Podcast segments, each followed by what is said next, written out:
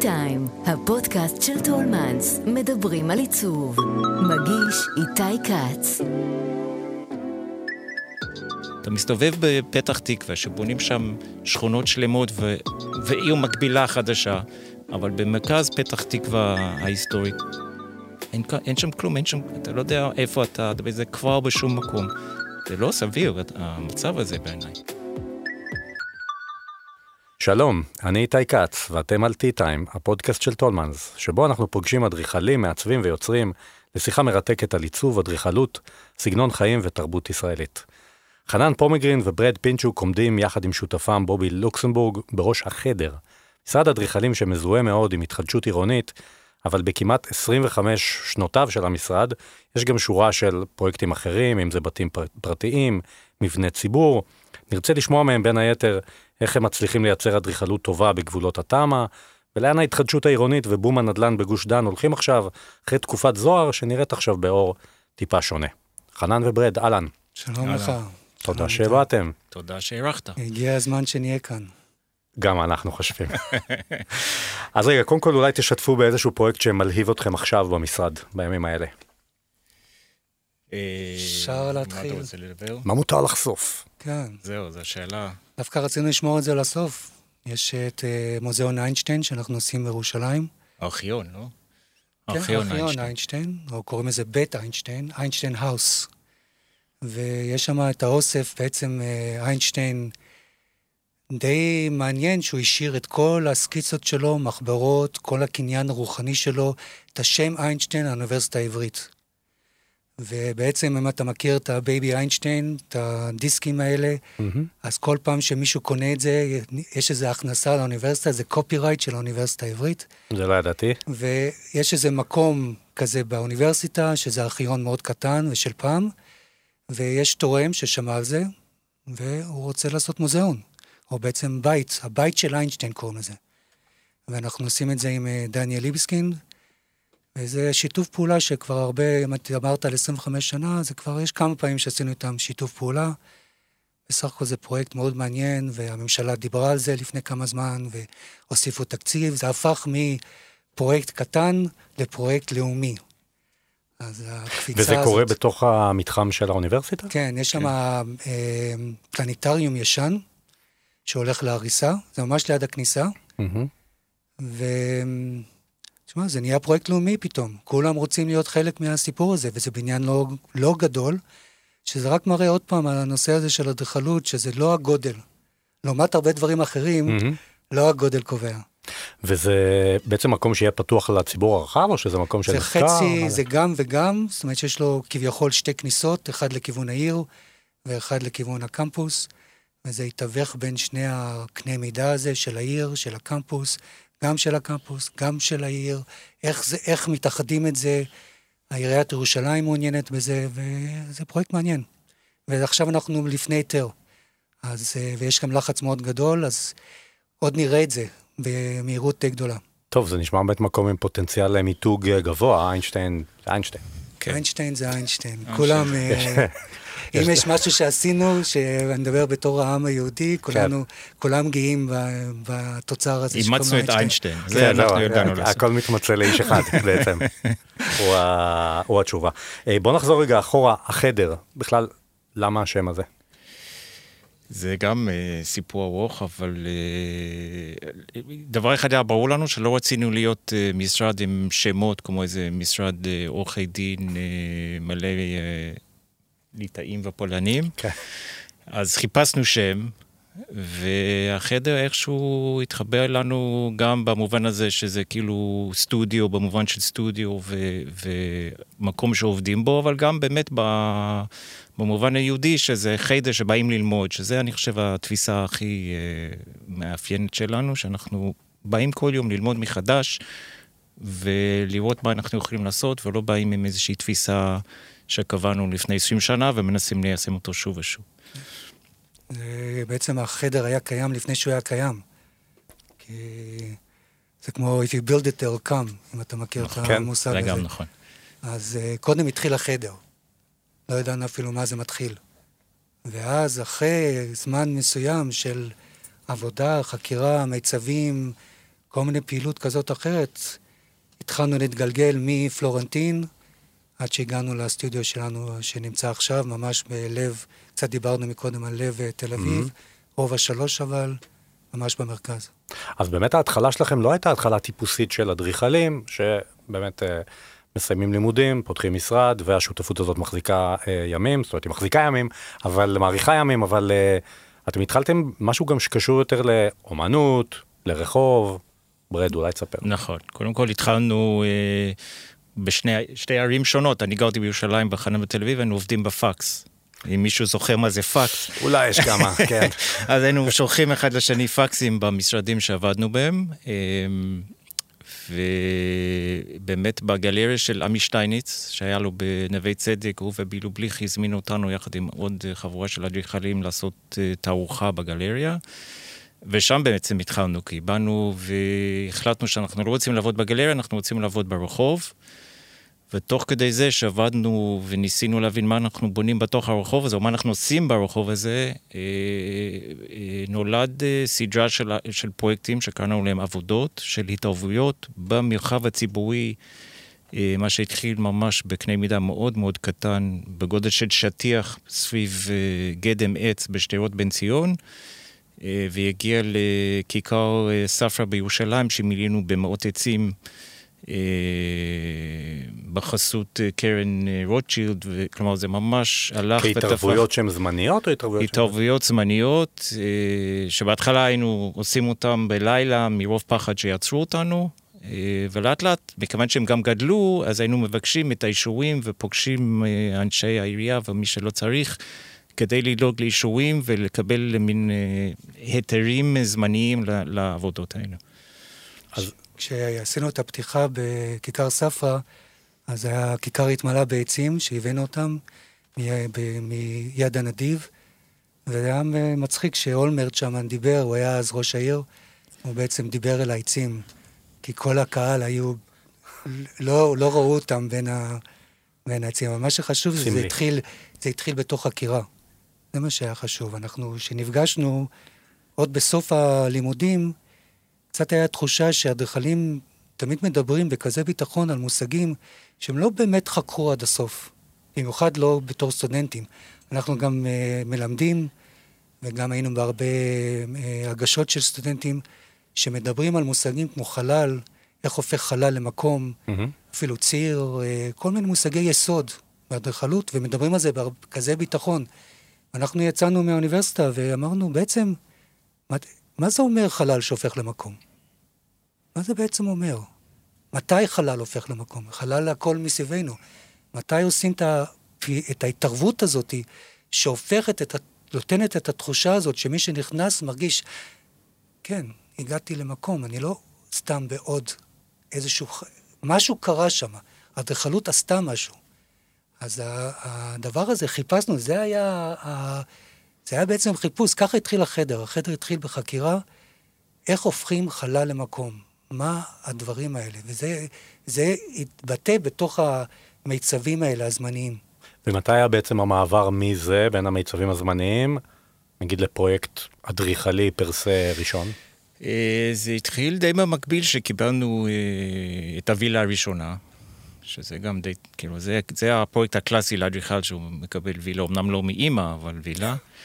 אה, אבל מה שהיה מעניין בווילה וגם בפרויקטים האלו, הם היו בתקציבים מוגבלים, כלומר, העבודות, אנחנו, המימון היה שלנו ברוב המקרים. אז כמו אה, כל אדריכל צעיר מתחיל, שבקושי מרוויח משהו, לא היה לנו איך לשלם כלום. אז באמת, המבחן הזה היה גם מה, מה המינימום שצריך כדי לעשות את השינוי. והווילות הראשונות היו אה, לא וילות למשפחות אה, פרנסי אלא וילות צנועות משהו. אה, בתקציבים מוגבלים מאוד, אבל עם חלומות גדולים מאוד, ואנחנו, תוך כדי הדבר הזה התחלנו לעבוד על הווילות, אה, שחלק מהם בנינו, לא את כולם, לצערנו. אה, כל אחד היה סוג של תכשיט. כן, והם היו ממש... היינו עדיין עובדים במשרדים האחרים, אז היינו באים בלילה ובסופי שבוע, ועובדים... גרילה. סביב, הש... גרילה, סביב השעון. Okay. להקים את הבניין. אני אומר, רק לתת דוגמה של, אה, שברד אומר, זאת אומרת, זה היה איזו גישה מאוד מדויקת אז, אם אתה זוכר באבן יהודה, אז אנחנו, אז היינו אובססיביים עם המודולר של קובוזי, עם נכון. המידות, mm-hmm. 226, 113, כל המידות של המודולר, ויש בזה משהו ש... מה, איך זה יכול להיות שהאוזן שומעת שמשהו הרמוני ולא הרמוני, ישר אתה מזהה, ולמה העין לא, לא מזהה שיש משהו הרמוני ולא הרמוני? אז רצינו גם לחקור את הדבר הזה, ויצאנו לביצוע, אני לא יודע אם אתה זוכר, היה סוף שבוע שהיינו צריכים להגיש את התוכניות שבוע הבא, וגילינו שיש חסר כמה סנטימטרים כדי שזה יהיה בדיוק על המספר של המודולר הזהב. אז שינינו את כל התוכניות, את כל החזיתות, את כל החתכים, את הכל, על חשבוננו כמובן, כדי לדייק את זה, כי זה ההבדל בין גיטרה שהיא מדויקת ובין שהיא קצת יותר. תכף נדבר אחר כך אם אתם עדיין עושים את זה היום. רציתי לשאול אתכם אם, אם החיבור לאומנות עוד נשאר, או שבעצם היה fade in, fade out, כאילו נכנסתם לאדריכלות. יש לכם עוד היום חיבור לאומנות במרחב הציבורי, לדברים האלה? אני חושב שקודם כל זה לא, זה לא איזה גחמה שעברה לידינו. אמ, אז אתה יודע, זה עמוק בפנים. אנחנו כבר לא מנהלים את הגלריה שהייתה לנו וניהלנו במקביל למשרד. אמ, מסיבות מאוד פרוזאיות, פשוט אה, כלכליות כן. אה, שבלתי אפשרי להחזיק גם את זה וגם את זה. אבל האהבה והעניין והרצון וה, וה, והחיבור נשאר כמובן, אז uh, אני חושב שזה מתבטא בגישה שלנו, גם בתוך ה... היום-יום המאוד מאוד לחוץ וקשה, אה, הגישה הזאת שאנחנו מוכנים להקריב סוף שבוע כדי לתקן תוכניות של כמה סנטימנטים, שבסוף לא בטוח שמישהו יודע לראות את זה, להעריך את זה, אני חושב שזה נשאר, וזו גישה שהיא גם, כמובן, גישה מאוד uh, מוכרת באמנות, שזה כאילו all or nothing, אתה mm-hmm. לא יכול uh, כאילו חלקית. החדר היה חיה מוזרה אז. היה כזה גלריה לאמנות, כן. גם משרד אדריכלים. לא היה משרד רגיל שרק נכנסים השליחים שמביאים את הגרמושקה לחתימה. זה היה, היו נכנסים באמצע היום, היינו עובדים, פתאום מישהו נכנס, מדבר על האומן, רוצה לקנות אומנות. אה, יש פתיחה כל איזה חודש וחצי, חודשיים, אומנים נכנסים ויוצאים. זה באמת היה את המקום הזה שאנחנו חיפשנו, שהוא מעבר mm-hmm. למשרד הטיפוסי, ובזמנו זה באמת היה מוזר, ואנחנו רצינו להגיד, הפרטנציה שלנו הייתה שאם בעוד עשר שנים יהיה אומן שיגיד שהוא התחיל בחדר, אז אנחנו עשינו את שלנו. ואני חושב שיש כמה אומנים, כמו גיא גולדשטיין, שהוא אומן מצוין, שהרבה מכירים גם היום, ושהוא, ממש גילינו אותו שהוא היה בפרויקט גמר שלו, ב... ב... איפה זה היה? ב... במדרשה. בוויצו, לא, בוויצו. בוויצו, בוויצו, נכון. כן. אתם הזכרתם קודם את הפרויקט שאתם עובדים עליו, אה, אה, איינשטיין באוניברסיטה העברית עם דניאל ליבסקין, וזה בעצם סוג של סגירת מעגל, נכון? נכון. כי הפרויקט מאוד מאוד משמעותי בתולדות המשרד, היה מרכז הכנסים בבר אילן. זה בעצם הפרויקט הראשון באיזשהו מקום. אה, בדיוק שיפצנו את המשרד שלנו, והיה ועדת קבלה באוניברסיטת בר, אה, בר אילן. לי היה שיער ארוך, הייתי ממש לא מה שהם מחפשים בשביל לעשות את הבניין הכי חשוב שלהם. וישבנו מול הוועדה, והם אמרו, אז יש לכם ניסיון? אמרתי, ברור. מה עשיתם? אמרתי, עשינו שיפוץ למשרד שלנו, זה לפחות 120 מטר, על מה אתם מדברים? אז אה, זה בעצם התחלנו שם, וזה מראה באמת משהו, אם זה מראה על, מכל הדברים זה מראה על דניאל, שיש לו הרבה ביטחון, לא שאלו אותנו אז כמה עמדות אוטוקאד יש לנו, לא דיברו איתנו על הדברים, נפגשנו איתו, היה כימיה טובה מההתחלה, נפגשנו על, על כוס קפה, ומאז אנחנו עברנו על הפרויקט הזה, ובזמנו, כמו שאז אני אומר, החדר היה שונה, בר אילן זה היה באמת פרויקט אה, שונה לגמרי מהנוף. אבל... אה, שמה הייחוד של הפרויקט הזה ביניכם? של המבנה הזה? הוא היה בזמנו אה, מאוד מאוד חריג, כמעט בכל מובן. הוא היה מתוכנן בתלת מימד, שבזמנו בארץ אף אחד לא עבד ככה. הוא נבנה בתלת מימד, כלומר, המודד, היה מודד צמוד כל הזמן בביצוע עם מכשיר סורק, שהיה סורק את התפסנות כדי לוודא שהכל בקואורדינטות הנכונות.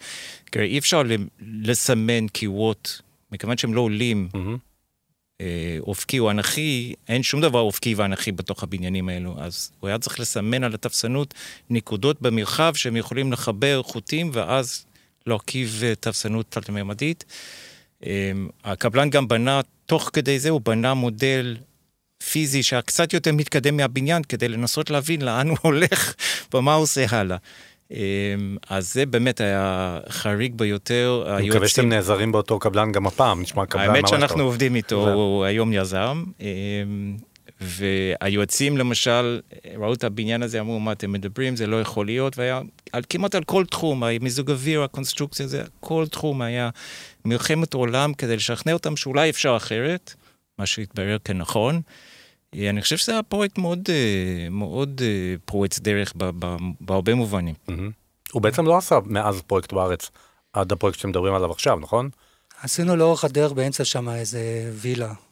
שאסור לדבר עליה. שלא נדבר עליה. לא נדבר עליה.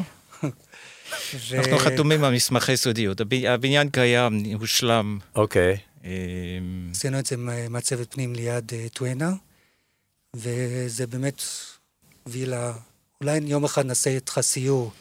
באופן... אה, נשמח אם זה כבר כן. דבר טוב שיצא מה, כן. מה, נכון. מהשיחה הזאת. אה, אפרופו דיברתם על וילות, רציתי לשאול אתכם, במבט אה, ככה פרספקטיבה של שנים, מי בעיניכם, ה, לא יודע, הלקוח המושלם או הלקוחה המושלמת אה, לעבוד איתה? לא קודם כל זה... לא יודע מי המושלם, אבל יש לנו סיפור אה, די כן, מושלם. כן, אולי נספר לכם סיפור על זה, אבל בכלל וילות, בהיסטוריה של אדריכלות, יש משהו בווילה שזה נורא מצומצת. והרבה מהאדריכלים הגדולים, הקורבוזיה נכון. וכל החבר'ה וזה, אה, מכירים אותם בזכות הווילה סבוי, וילה לראש. אה, נכון. אז יש משהו בווילה שאפשר ממש לצמצת את הרעיון ולהביא אותו ליותר... אה, אנחנו פעם היינו מעורבים באיזה וילה שהלקוחה עשתה תחרות. תחרות מוזמנים, לא פחות ולא יותר, כי זה וילה. תחרות מוזמנים לווילה? כן. יפה. עבדנו שבועיים והבאנו לה את התוכנית, היא ראתה את התוכנית, היא אמרה, וואו, אני לא מאמינה, זה בדיוק מה שרציתי. התחלנו, עשינו הסכם, התחלנו לעבוד. התחלנו, זאת אומרת, זכינו בתחרות. התחלנו לעבוד. היה טקס. היה טקס ממש. אז התחיל, אז התחיל בעלת הבית. קודם כל צריך מעלית, אולי נעשה, נהיה פציעה בסקי, מכניסים מעלית, החדר זז, אולי החדר זה, זה צריך לזוז, ההוא שם, המטבח זה. יש, הרי כל דבר מתחילים. אחרי שנה בערך היא מגיעה אלינו למשרד, כולה נסערת. היא אומרת, תשמעו, זה לא מה שאני רציתי, לא כיף לי, לא כיף לי. חשבתי שיהיה לי כיף, לא כיף לי בכלל. העבודה שלכם היא לא, זה, זה לא טוב. היה ממש כזה תחושה לא נעימה. אמרנו לה, רגע, בואו נעשה סטופ, mm-hmm. נעשה שבוע הפסקה, ונראה, כל אחד יחשוב. קבענו פגישה לעוד שבוע, היא באה למשרד שוב, הוצאתי את אותו מסמך של התחרות, ורק מחק, מחקנו את התאריך. שמנו את זה על השולחן, היא מסתכלת, היא אומרת, וואו, זה בדיוק מה שאני רציתי.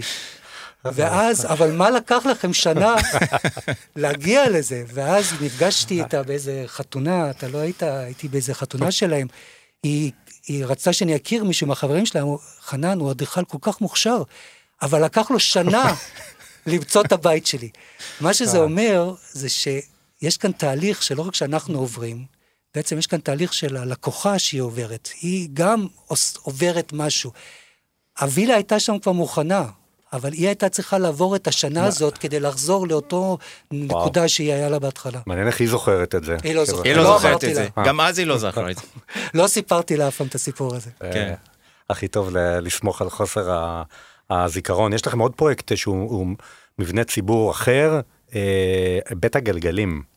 נכון? גם כבר עברו כמה שנים מאז שתכננתם אותו. כן, נכון. אה, יוצא דופן, כי בעצם האתגר כאן גם היה יוצא דופן של אנשים עם אה, מוגבלויות, תנועתיות. נכון. אז אה, ברד, אולי אתה רוצה לספר. אז קודם כל גם בזה זכינו בתחרות מוזמנים. והסיפור שם, קודם כל עיריית הרצליה תאומה את המגרש לעמותה. זה לא עמותה של טיפולי, זה עמותה של, זה כמו מין מתנס כזה, mm-hmm. החולים. אה, או הסובלים מגיעים בסופי שבוע לכל מיני חוגים וכולי, הבית פעיל אה, אה, כל הזמן. וכמובן צריך להיות מותאם היה לנכים ולהתנהלות בכיסא גלגלים, מה שגם, בעצם זה גם מצב שהולך ומידרדר, כלומר זה, זה, מח, זה מחלה שהולכת ומחמירה. והיה שם מאבק גם, גם משפטי עם השכנים, כי זה, הבית נבנה בהרצליה פיתוח, והשכנים לא ראו לנכון אה, שיוקם אה, בית כזה עם אנשים כאלו, שאולי. חלילה ידביקו אותם, ב- לא, אין לדעת מה. אה, אבל אף אחד לא ספר אותם, וגם בית משפט זרק אותם, ברור. ואמר, זה לא, לא מקובל הגישה הזאת. ושוב, זה פרויקט, קודם כל זה שליחות. וב' אה, הכל בתשומות, וסופרים את, התקציבים, אבל היה שם עבודה מאוד מאוד אינטנסיבית, אה, מצד אחד לתת תחושה של בית, ומצד שני, שהוא יהיה מותאם לכל, ה, לכל המשתמשים בשלבים שונים של המחלה, מבלי שהם ירגישו שהם באיזשהו מקום טיפולי או, או, אה, או אה, אה, שונה מכל בית אחר. ואני חושב ששם גם הרמפה שבאמת בלב, בלב הבניין, אה, ודווקא המעלית מוחבאת, וגם החלל הזורם הזה עם, ה, עם החומריות מצד אחד פשוטה, מצד שני מקבל, אה, החומריות מקבלת שם אה, מקום מאוד מכבד. אני חושב שכן הצלחנו לפתור, להשיג את מה שרצינו. עמותה מאוד מאוד מרוצה ומאושרת, והבית פעיל ביותר. הבית הוא הצלחה גדולה. כן, הצלחה אה, מאוד מאוד זכינו אז בפרס נגישות ישראל, יש איזה פרס כזה, ו... כי מה שהאתגר היה הכי גדול, זה ברגע שמכניסים את, כל התקנים האלה, מהר מאוד הבית הופך למוסד. נכון. מכינים את המעקה הכפול, כן. הגנה על הדלת, הגנה על הקיר, כל, יש מיליון תקנים. בוא נגיד באקרופוליס שעשו, לא היו תקנים. כן. אם היו אז תקנים, לא היו עושים את האקרופוליס. אז... אה, אז קשה לייצר בעצם תחושה של בית, כשאנשים היה. מרגישים כאילו הם היה בבית לנו חולים. את אה, לי שטל, שהוא גם אה, מעצב המוצר, ידוע. מהמם. הוא עבד איתנו בהתנדבות אז, הוא עבד עם בית הגלגלים. אז אני חושב שבאמת הייתה הצלחה מאוד גדולה הבית הזה. בואו נדבר על תמה. יאללה, בואו נדבר. על יאללה, בואו נדבר בוא על זה. נדבר על הפיל אמ, שנמצא בחדר. שנמצא בחדר. אה, נמצא כאן גם מסביב לחדר, החדר. כן, כולנו יודעים שתמה נולדה כפתרון לרעידות אדמה, בפועל היא הלכה למשהו אחר, כל האזורים שמועדים לרעידות אדמה פחות נהנים מזה, זה באמת אה, פתרון להשבחת אה, נכסים, אבל גם פתרון לאדריכלים, בסופו של דבר, הרבה אדריכלים אה, עוסקים בזה, זה בסדר גמור, ולא תמיד יוצאת מזה אדריכלות ראויה. אני מוכרח להגיד, כאילו, לשבח אתכם בפניכם, שאצלכם באמת ניכר שאתם כן מנסים שזה גם יהיה בית טוב, ולא, יאללה, בוא נתקתק עוד אה, פרויקט, נכון? תראה, אנחנו קודם כל באים אה, בכל זאת מווילות, ואנחנו, מבחינתנו הדירות בתוך הבניינים האלו הם מרכז העניין, וחשוב לנו מאוד לתכנן דירות טובות, זה לא יעזור, הם, מבחינתנו זה בית. בית קטן, בית גדול, על הגג או על הקרקע, זה לא חשוב, זה בית, וזה, אני חושב, הדבר המרכזי והחשוב ביותר שעומד מולנו, שאנחנו מתכננים בניין כזה. אבל למה הרבה בניינים של תמה רואים עליהם ישר שזה בניינים של תמה, ולא לטובה? למה זה קורה? יש איזה רצון היום להיבלט.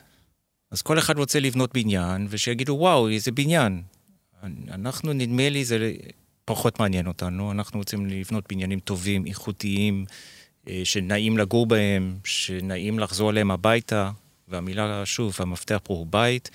ואני חושב ש, שהאיפוק הזה, שזה איפוק שמאפיין אותנו, אני חושב, מאז ומתמיד, אה, ובאמת בתוך החיפוש להרמוניה במידות, בהרמוניה בפרופורציות, בהרמוניה באיך הדברים מורכבים, ולא בהכרח לצבוע את הבית באדום או בעץ או אני לא יודע במה, אז יש בזה משהו שהוא הוא מצליח אה, אה, לעמוד במבחן, הוא לא, הוא לא איזה one liner שהוא צועק ומאז אין מה להסתכל עליו. אני חושב שחלק מהבעיה בתמ"א זה הצעקנות הזאת, שהוא הוא, הוא באמת, אה, במקומות מסוימים זה בלתי נסבל. אתה מסתובב בשכונות, דווקא לא בתל אביב, שעבור הרבה מאוד פרויקטים כאלו, זה באמת אה, מאוד אה, רועש בעיניים. מאוד רועש בעיניים, זה כן, קשה רואים מאוד. את זה ברמת גן הרבה, נכון? ברמת גן רואים את זה הרבה מאוד, כן. רמת גן ממש החליטה להחליף את עצמה. גם בתל אביב. אה, אנחנו נמצאים, מי שלא שם לב, אנחנו פשוט גרים באתר בנייה. כולנו. זאת אומרת, לפחות אנחנו בתל אביב, בכלל כל המדינה, אבל לגמרי. תל אביב במיוחד, אנחנו, כל פעם שאני נוסע באבן גבירול, אני, פעם אחת מעבירים אותי לשם, ואז פעם אחת מעביר, אני לא יודע לאיפה אני, באיזה צד אני צריך לנסוע. אם אני, איתי, אם אני, אתה תיסע לחו"ל חמש או שש שנים, ואתה תחזור, להגיד לא תבקר בזה, ותחזור בעוד ככה וככה שנים, תמצא עיר אחרת. זה מאה אחוז. אנחנו פשוט, העיר הזאת היא מת, מתחלפת, כי אנחנו עובדים על עשרות פרויקטים, ויש עשרות פרויקט, אדריכלים שעובדים על עשרות פרויקטים. אז... אמ, אני חושב שבאמת אחד הדברים ש...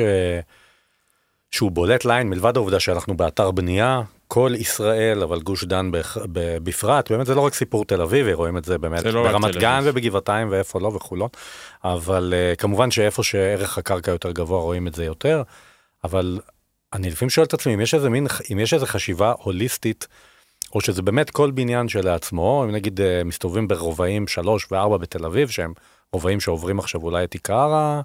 את עיקר השינוי, אתם פעילים שם אז אתם יודעים את זה, אז באמת, יש איזה מין שאלה, טוב, מה יישאר? אנשים באו לגור בתל אביב בגלל שהם אוהבים את הרחובות האלה, אבל אולי הרחובות האלה כבר בכלל יראו אחרת, ואיפה הם יגורו? לא יודעים איפה הם גרים בעצם. אתה, א', קודם כל, אתה צודק, הם גרים כרגע באתר בנייה, כולנו. וב', אנחנו, אני אגיד לך משהו, מי שקבע את התוכנית הזאת, מי שהשת את התוכנית הזאת, מי שקידם את התוכנית הזאת, אני מקווה שהם יודעים מה הם עושים, זה, זה לא בדיוק מה שהתכוונו בהתחלה. אמ, וזה, אם לא משהו אחר, זה לפחות תרגיל מעניין בתכנון ערים. עכשיו, עוד כמה שנים אנחנו נראה איך נראית תל אביב החדשה, כי מחליפים אותה, ולא mm-hmm. רק אותה, גם את רמת גן, ועוד מעט גבעתיים, ועוד מעט חולון, ועוד מעט בת ים. ואנחנו מייצרים ערים חדשות, שזה, יש כאן איזה, איזה, איזה דירה מטורפת לאומית לבנייה חדשה אינסופית. אמ, ובאמת אני חושב שאם אפשר להעביר ביקורת זה שאין כאן איזה יד מכוונת, כי גם קשה מאוד להבין את משמעות השינוי הזה. זה לא שינוי של פה איזה פרויקט ושם איזה פרויקט, זה שינוי של עיר שלם. ארץ. בסוף הדבר של ארץ שלם. אמ, אבל אני גם רואה בזה חשיבות רבה, אני חייב להגיד, אני חושב שההתחדשות עירונית לא משנה באיזה גוון, אתה רוצה לצבוע את זה בתמ"א או בפינוי-בינוי או כל דבר אחר שאתה כן. בוחר.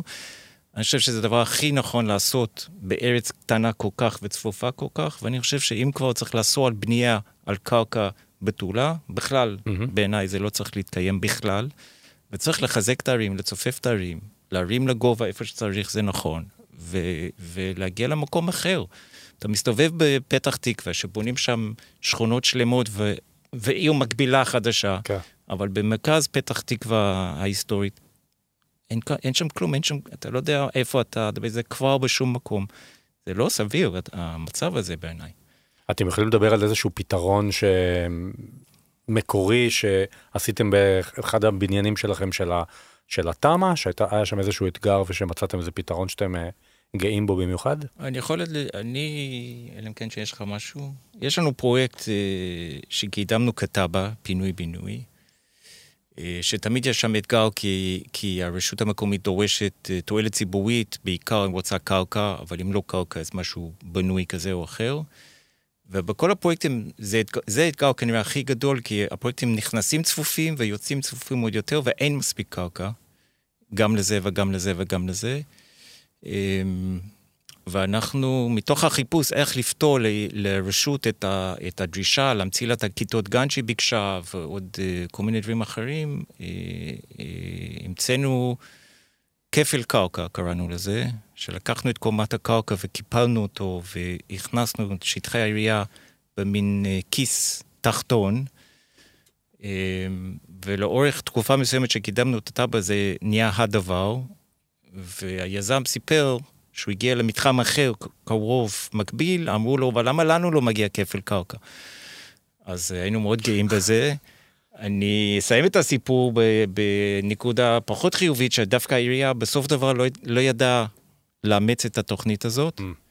למרות שבעיניי היו שם דברים מאוד מאוד טובים לטובת הציבור, אני לא מדבר על היזמות ועל הדיירים שבאו לעשות אה, עסקת נדל"ן. אמ, ודווקא שלחו אותנו חזרה לעשות תמ"א. שזה mm. פשוט אה, בעיניי אה, סיפור בלתי, בלתי נסלח ברמה הציבורית. אגב, לדעתכם מוטב היה לא לעשות תמ"אות לכל בית בנפרד, אלא לעשות נגיד פרויקט של בלוק שלם? או שזה היה יוצר איזה האחדה שהיא לא טובה. קודם כל צריך לגייס את כל הבלוק השלם. כן, נגיד בהנחה שזה היה אפשרי. אתה יודע ששכנים זה מקצוע. שמעתי על זה, כן.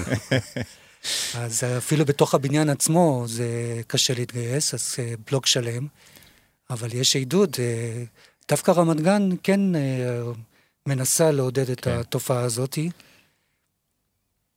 כן, אני חושב שזה נורא תלוי. נגיד רובע 3-4 תל אביב, אני חושב שמה שנקרא התחדשות מגרשית זה, זה נכון. אה, אזורים אחרים זה יותר נכון ללכת למתחמים. בעיר כמו רמת גן, שיש לה חוסר בשטחי ציבור, אה, אז זה גם נכון ללכת למתחמים, כי היא יכולה ליצור לעצמה מתוך כל תב"ע כזאת, אה, לא חשוב אם זה משהו מבונה או, או שטח קרקע וכולי, אבל לאט לאט כן לצבור אה, איזושהי מחסנית של שטחים חומים ציבוריים, שאיתם היא יכולה להקים את הבתי ספר וגני ילדים וכולי ש, שחסרים בעיר. אז אבל נגיד ביד אליהו, שאתם גם כן פעילים שם, נכון. האם אפשר היה כאילו לעשות, נכון, יש שם את בתי הרכבת האלה עם החצרות הירוקות מאוד, ומצד שני המוזנחות מאוד בדרך, באופן כללי, אבל זו שכונה כפרית מאוד, קצת מזכירה אזורים מסוימים. אה, כן. ברמת אביב אולי, או כן. באזור של יהודה המכבי, אה, אבל אה, כל זה מאוד משתנה, נכון? נכון. אז, קודם כל, מה שיפה שם זה העצים. שם העצים נהדרים. ב... אז איך אפשר כן לשמור על זה ולא להפוך, ולא למחוק ולהתחיל מחדש? זה אתגר גדול מאוד. קודם כל אני אגיד לך שגם ברמת אביב הרכבות מתחלפות ומרים שם גם מגדלונים של 15-20 קומות, זה לא, לא זר גם בצפון העיר, אבל באמת יש כאן איזה שינוי של אה, דפוס הבנייה המוכרת בשכונות מסוימות. יש uh, כאב גדול uh, אצל גורמים שונים, שכאילו נמחק האופי של השכונה, אבל אם נגיד את האמת לרגע, המדשאות האלה מוזנחות, uh, במקרה הטוב. במקרה הרע, אנשים לקחו אותם לעצמם והשתלטו, ואני מכיר מקרה שמישהו אה, השתלט ופתח לעצמו מוסך ומטפל במכוניות על, גם על השטחים הירוקים האלו, וגם כבר סגר על עצמו איזה כביש, שגם זה אפשר לו להרחיב את המוסך ולטפל בעוד כמה מכוניות. כלומר, יכולתם לתכנן לו וילה פשוט. הוא תכנן לעצמו, לא צריך אותנו. אז, אז זה נכון שיש כאן איזה כאב, אם אתה מסתכל במבט, במבט נוסטלגי, יש כאן איזה כאב על מה, ש, מה שנמחק. אבל, אבל מצד שני צריך, צריך למצוא פתרון קדימה, אי אפשר, אי אפשר להישאר עם הדבר הזה, והוא לא באמת עובד. החלום הזה של המדשאות המשותפות, שנרקוד שם ריקודי עם ונאכל עוגת כן. גבינה ב, ב, בשבועות, זה כבר לא קיים הדבר הזה. אז אין בעצם מנוס מפני הציפוף, כאילו אי אפשר להש... להתרפק על מה שהיה. יש את התמונה המפורסמת הזאת של מי שיצא מיפו בהתחלה וחילקו את הצדפות, שזה היה המגרשים הראשונים. כן. והם עמדו על החול, ואיפה אנחנו, זאת אומרת, איזה דרך, איזה דרך עשינו משם, ואני חושב שהיום בארץ אנחנו בשווה ערך למצב שהיינו אז על החולות, שהחזקנו את, שהם שהחזיקו את הצדפות והתחילו את ה... תשמע, אנחנו מדינה, יש שיר של רמי קליינשטיין, שאיכשהו עבר את גלגלצ, שהארץ מתפתחת כמו... כן, הארץ הזאת היא ממש מתפתחת, ומי שהיום, אני חושב, במיוחד בתור אדריכלים, מי שלא מתעסק במגורים, הוא פשוט מפספס את הרכבת. כי זה בעצם ממש ה- ה- הסנטר של העבודה כרגע בתור אדריכלים. כאילו יותר ממבנה ציבור ודברים אחרים, מגורים. זה הכי רלוונטי כאן, כי אתה יודע, אנחנו, אתה רואה את זה מסביבך. דרך אגב, המשבר דיור הזה הוא לא רק כאן. בכל עיר גדולה בעולם יש משבר אמיתי, אין דיור מספק, אין פתרון, הכל יקר מדי. ו- וכשאתם מסתובבים בעולם בערים אחרות, ואתם רואים את הפתרונות שלהם, אז איפה אנחנו עומדים לעומתם? אנחנו בסדר? אנחנו בביקור קל של איזה 200 שנה. אבל מצד שני, שהם היו במאה שנה, הם לא היו איפה שאנחנו, זאת אומרת, הרבה פעמים כולם מסתכלים על אירופה, אבל הם איזה אלף, אלפיים שנה התבשלו להם, טוב, טוב. תחשוב את תל אביב בעוד 700 שנה, למה כל אחד מדבר, כולם הרי חסרי סבלנות, רוצים עכשיו. תחשוב מה יהיה בעוד 700 שנה, 800 שנה, מה עם תל אביב בעוד אלף שנה? איפה נהיה אז? Striking, מפחיד לחשוב על זה. אני תוהה אם, אני תוהה אם, אם תמ"א שאנחנו עכשיו מדברים עליה בתור, אתם מדברים על מחיקה ו- וכתיבה מחדש של תל אביב, אני לא יודע, יכול להיות שעוד 20 שנה יהרסו את כל התמ"אות שלכם והכל יהפוך למגדלים בכלל. אולי זה סתם איזה שלב ביניים קטן. למה ללכת אלף שנה? אולי נעשה עוד פודקאסט בעוד 20 שנה. הלוואי. ונדבר על זה, על מה שקרה. לא, אולי זה סתם איזה phase, כולם פה אם ההיסטוריה היא חוזרת על עצמה, אז כנראה שאתה צודק. מצד שני, כנראה לדבר הזה יש איזושהי קיבולת מקסימלית שאחרי זה כבר אי אפשר יהיה לסבול את זה. אה, ואני חושב שמה שלא משתנה, וזה אולי גם דבר קריטי שחייב לקרות, זה שהדיירים או עסקני הנדל"ן לא מבינים בעצם את המתנה שהם מקבלים מהמדינה ומהרשות המקומית. אה, והם הם, הם לא מבינים שזה חד פעמי, כלומר, שאתה מסיים בניין, ועל זה לא דיברת, אבל אני, אותי, לי זה כואב מאוד. איך שאתה מסיים את הבניין, סוגרים את המרפסות, שמים את הבמבוק, לוקחים את הזה, משתלטים על ההוא, כלומר, כאילו לא השתנה כלום, רק הבניין חדש ויותר גדול, ובוא עכשיו נתחיל שוב וניפגש עוד 20 שנה ונגיד, הבניין מתקלף, למה אתה לא בא לתת לי זכויות? יש כאן משהו שאף אחד לא מדבר עליו, ואנחנו גם על זה חייבים לתת את הדעת, כי אי אפשר שוב ושוב ושוב לחזור ולחדש ולהתחדש ולהרוס ולמחוק ולבנות ולהגדיל ולהגדיל. אז מה, זה עניין של רגולציה, או שזה פשוט עניין של תרבות של מי אנחנו? קודם כל זה תרבות של מי אנחנו, אה, זה בטוח, וזה קשה לשנות, אבל אני חושב שכן צריך למצוא לזה פתרון ברגולציה, שבאמת הוא גם ישים. כלומר, אני לא מצפה מאף עירייה להחזיק עכשיו 27 אלף פקחים שמסתובבים כן. ובודקים את הבניינים. אבל יש היום אמצעים טכנולוגיים של צילומי אביב וכולי וכולי, ולהשוות צילום לצילום, ואפשר כן להגיע למצב, דרך אגב, גם בעיניי, קרן ארנונה, אם כבר רוצים לדבר על קרן ארנונה, אז הקרן ארנונה היה צריך להיות איזושהי קופה שהעיר בסוף באה ואומרת, אוקיי, השנה אנחנו משפצים את הבניין שלך, הנה ה-27 מיליון שקל שאספנו במשך חמש שנים, תדעו שבחצי שנה הקרוב אנחנו משפצים ומפרקים את כל מה שעשיתם. זה למשל פתרון. רעיון טוב. אתה, מדברים על שאנחנו לא יודעים לשמור על הדברים. מצד שני, כל אחד מאיתנו, כמו ילד טוב, מתייצב כל שנה בטסט של האוטו, מתקן את מה שצריך, נכון. ומקבל uh, סטיקר שאומרים לו, עכשיו אתה יכול לעלות על 23. אפשר היה להגיד שיש סטיקר, אה, לא סטיקר, אבל אולי איזשהו אה, crest או plaque, plaque על הבניין, כן. שהבניין קיבל רישיון לעמוד נכון. בעיר לשנת 23. ואולי הפלקט הזה, יש לה טווח של עשר שנים, לא כל שנה. כן, והחובה אבל... הזאת קיימת במדינות שונות. כן. היא קיימת אה, גם כאן, רק אף אחד לא, אה, אף אחד לא בודק או... אבל אולי עד שהדבר הזה מתרחש, אם הוא יתרחש אי פעם, אז אולי כן כדאי שאדריכלים, לא ספציפית אתם, אבל בגלל שאנחנו יודעים שאנשים הולכים לסגור את, ה, את המרפסת בגדר של במבוק, אז אולי כדאי לייצר מעקות שהם כבר בנויים לזה, ולא... או מבמבוק, אם זה מה שאנשים אוהבים, או לא לעשות את הגדרות האלה מהמתכת, אנחנו יודעים שאנשים רוצים להסתיר. אבל המגוחך הוא שאתה מתכנן בניין עם מכה בנוי, ויש ניסיונות כאלו, אז הדיירים, אותם דיירים אומרים, שוברים ושמים במבוק. אבל אני רוצה נוף ואוויר, אז תעשה ממתכת, אז אתה מחליף למתכת, ומגלה שהיה להם את הבמבוק במחסן, והם רק חיכו לרגע לתלות אותו. הבנתי, טוב, זה הכל בטח איזה מין אה, מזימה של יבואן במבוק אה, אה, גדול. אם יש לכם עוד איזשהו פרויקט לפני שאנחנו מסיימים, שאתם רוצים לדבר עליו, מה שאתם עובדים עכשיו, או לשתף אותנו באיזשהו נושא אחר, המלצה תרבותית שבא לכם לשתף, גו. רוצה? לא, אני, יצא לי לראות, קודם כל דוקאביב, שזה, לא יודע, אם יש משהו טוב שקרה בישראל, זה ה... הסרטי הדוקומנטריים ממש מצוינים, אתה נכנס לכל סרט כזה, אתה מגלה עולם שלם, ועשוי טוב, וממש, אני חושב שאנחנו ממש על המפה. ויש, אם יצא לך לראות, של דיזנגוף סנטר. מאוד ממש, רציתי לראות, ממש כן. ממש סרט טוב, זה מראה תל אביב. שהוא מבוסס על הספר, לא? של תמר אה, ברגר? כן, כן, כן. ו... תשמע, יש בזה גם את סיפור תל אביב שם, עם קרקעות אה, של ערבים שהתחיל, ו... השכונה שפינו, והעסק, והנדלן, וה shopping center, ותל אביב, וגם מה שדי טוב בסיפור הזה, שאנחנו כולנו מנסים לעשות יפה. כולם מנסים לעשות יפה. עוד לא פגשתי אף אדריכל שרוצה לעשות לא יפה, נכון? אני פעם רוצה לעשות במשרד, בוא נעשה עכשיו פרויקט גרוע, ממש פרויקט גרוע. דיזנגוף סנטר הוא באיזשהו מקום כל כך מכוער שהוא מצוין. זה, זה, משהו קרה שם בתוך הדיזנגוף סנטר, כי הוא גם, אה, אני חושב שישר מדבר על זה בתוך הסרט. זה נוגד את כל אה, החוקים של האורבניסטיקה והקשר, וזה מנותק, ומיליון דברים. משום מה זה עובד.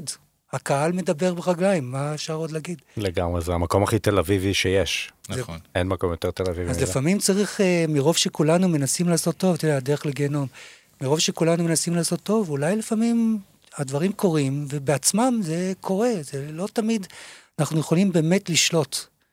על איך הדברים יקרו, ואנחנו רוצים לשלוט, אבל אז אתם גדול, הולכים ל- אז אתם גדול הולכים. לפרויקט הגרוע הזה, זה דווקא מסקרן. זה אולי צריך לעשות. את אתה. מכיר את הסרט ה Producers של אה, המפיקים, של אה, מל ברוקס, שהוא רצה לעשות טוב. את ההצגה הכי גרועה, ומרוב שזה היה כל כך גרוע, זו הייתה הצלחה. ההצלחה הכי גדולה שהייתה אי פעם. אולי זה יהיה הפרויקט שלנו, הפרויקט הגרוע. אז אה, תודיעו כשאתם אה, מסיימים, נבוא לראות את זה ואת הווילה, ונעשה אה, סיבוב אה, נוסף. חנן פומגרין וברד פינצ'וק, חדר אדריכלים, רוצה להגיד לכם תודה שבאתם. תודה תודה שמצאתם לך. אותנו, הם אמרו לנו שהם חיפשו אותנו, שאנחנו... תשמע, יש בנו משהו... מהחדר. יש לנו, כן, בדיוק, יש בינינו משהו שאנחנו בתוך הזה ועובדים, ובאיזשהו מקום הארדקור בוטיק. מצד אחד אה, אנחנו אה, מחפשים עדיין את השפה הזאת, את האדריכלות, ומצד שני אה, יש הארדקור רציני במפעל הזה שקוראים לו החדר. תמשיכו לשחק אותה. Uh, תודה רבה, תודה, ותודה לכם שהאזנתם. חפשו את שאר הפרקים של הפודקאסט T-Time של טולמנס באפליקציות ההסכתים. אני איתי כץ, להתראות. וואו, יופי.